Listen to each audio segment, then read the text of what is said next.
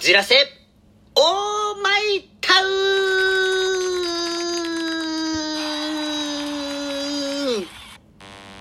はい、始まりました。フォルツァこじらせオーマイタウン。今回のパーソナリティの籔本直之です。皆様よろしくお願いいたします。さて皆様、私ですね、え以前の放送で、近くのスーパーで私、籔本直之の大好きなピザポテトのビッグサイズがレギュラー販売されたという話をしたのを覚えていらっしゃいますでしょうかあれ以来ですね、私そのピザポテト、もう結構な頻度で買って、もう大好きなんですけれども、つい先日もですね、えーそれを買ってきたものがあったんですけれども、よし、食べようと思ってパカッと開けてみたんですよ。えーするとですね、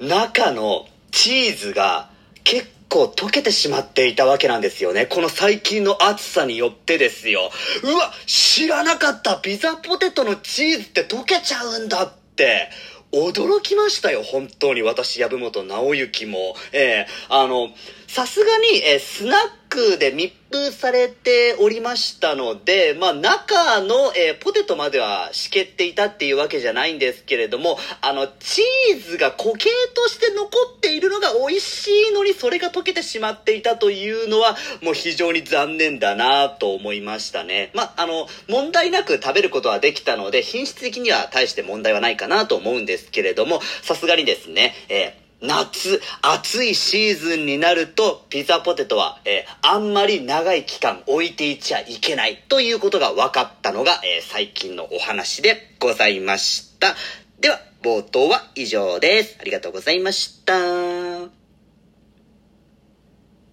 い。ではですね、ここから私のミニコーナー行きたいなと思います。私のミニコーナーは、超常現象でございます。さて、今回紹介する超常現象はこちら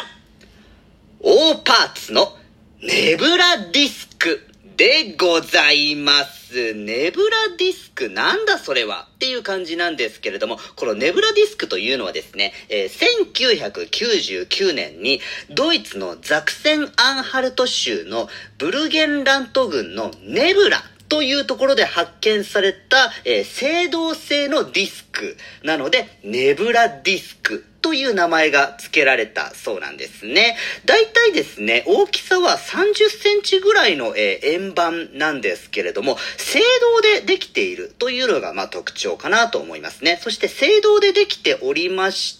えーさらになおかつ、えー金で、えー装飾がされているというのが特徴なんですけれども、この金の装飾というのがですね、え星だとか太陽だとか月だとかが、え描かれ、えもう金で描かれてると言えるのかな？金で描かれている、え装飾がついているディスクなんですけれども、このネブラディスクですね、なんと、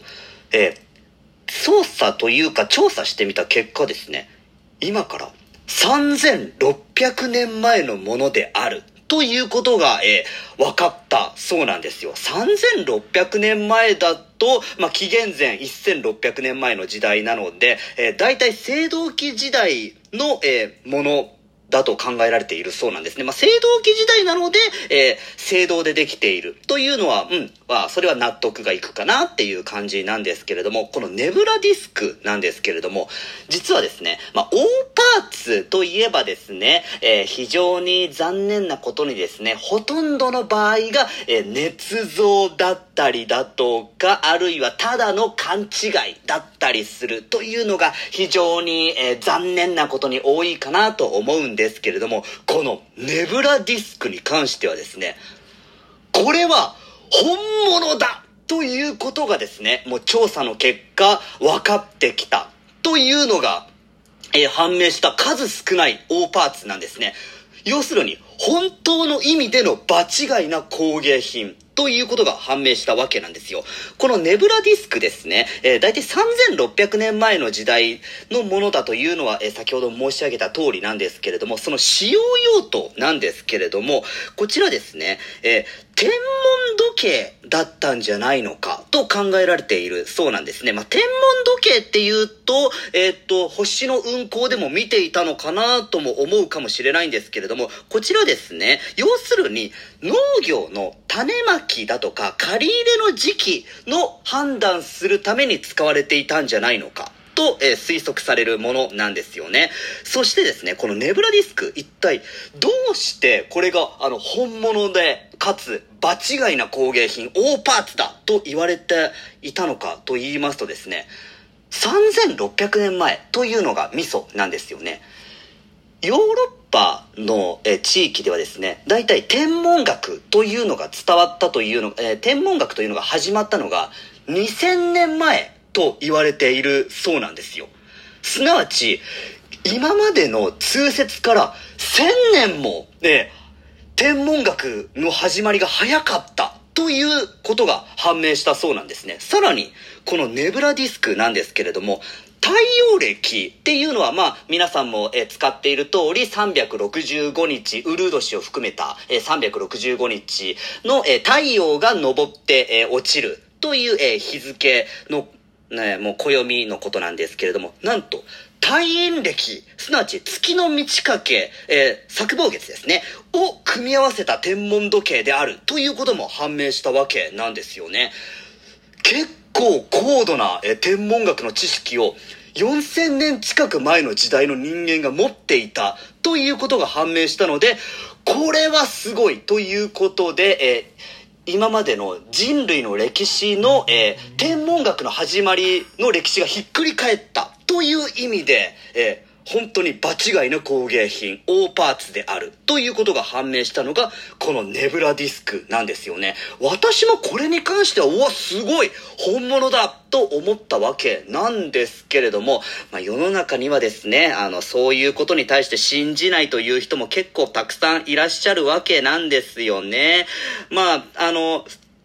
この、えー、ネブラディスクなんですけれども、えっ、ー、と、まあ、それに関して懐疑的な意見を言う人はですね、あの、このネブラディスクの、あの、そもそも発見されたところが、自体が怪しいと言っているわけなんですよね。まあ、確かに私もそれは思いますよ。このネブラディスクなんですね。最初、洞窟品として発見されたそうなんですよね。1999年に発見されたというのは先ほども申し上げた通りなんですけれども、えーその1999年にあの洞窟者が発見したそうなんですよ。そして2002年に、えー、裏ルートだとか闇市場だとかで販売しようとしたところ警察に、えーまあ、摘発されて、発見されて、そして保護されたそうなんですよね。えー、さらになおかつ、このネブラディスク、別の地域から、えー、持ってきたんじゃないのかっていう説もあったりいたしまして、えー、さらに、え、3600年前ではなくて、だいたい2000年ぐらい前のものなんじゃないのか、とも言われているそうなんですよね。うん、2000年ぐらい前だとちょうど、うん、今までの、えー、学説の通りになっちゃうので、ちょっとそれだと夢がないんじゃないのかなと私は思いますね。はい。まあ私はですね、えー、個人的にはこのネブラディスク本物であってほしいなと思います。はい。えー、ではですね、えー、今回の私、籔本直之のミニコーナーは、えー、古代の天文時計大パーツのネブラディスクをご紹介いたしました。ありがとうございました。はい。ではですね、ここからお題ガチャのコーナー行きたいなと思います。そろそろですね、えー、結構ダブりも出てきている頃なんですけれども、さて今回はどんなガチャが出てくるんでしょうか引いてみましょうはい、出てきました。子供の頃、将来何になりたかった？はい。なるほど。子供の頃将来何になりたかった、うん。えー、っとですね、何になりたかった、私ですね、えー、っと、子供の頃、漠然と、あの、何になりたかったっていうか、何をしたかったっていうのがあったんですね。えー、それがですね、世界征服。これをやってみたかったんですよ。私がですね、えー、子供の頃ですね、あの、まあ、だいたい40年ぐらい前なんですけれども、まあ、その当時のですね、あの、当時の子供番組で見ていた、あの、ヒーローだとか、えー、アニメだとか、あの、結構悪の組織が世界征服をするっていうことを、あの、目標として掲げていたんですね。世界征服をすると、要するに世界全部を自分の思う通りに好きなようにできる。それいいなって思っていたんですよね。なので、あの、子供の頃ちょっと漠然と世界征服やってみたいって、えー、幼稚園だとかでも言っていた記憶あるんですね。まあ、それを言うたびに、あの、かわいそうな、えー、人を見る目で見られていたなっていうえー、そんな記憶も残っておりますね。うん。なので、えー、よ、世界征服をしたかったということは、要するに独裁者になりたかったと言えるのかな。でも独裁って世界征服とは違うからな、正確に言えば。うん。まあ、支配者になりたかったとかそういうことなんで、になるんでしょうかね。はい。まあ、あの、正直子供らしい、あの、他にも、例えば、まあ、消防士になりたいだとか、あの、警察官、おまわりさんになりたいとかも、もしかしたらあったかもしれないんですけれども、私が覚えている限りでは、本当に世界征服をしたかった。うん。これですね。はい。ではちょっと今回のまとめをいたしましょうか。今回のお題ガチャは、子供の頃、将来何になりたかった？それに対して私の回答は、えー、世界征服、世界の支配者になりたかったでございました。ありがとうございました。は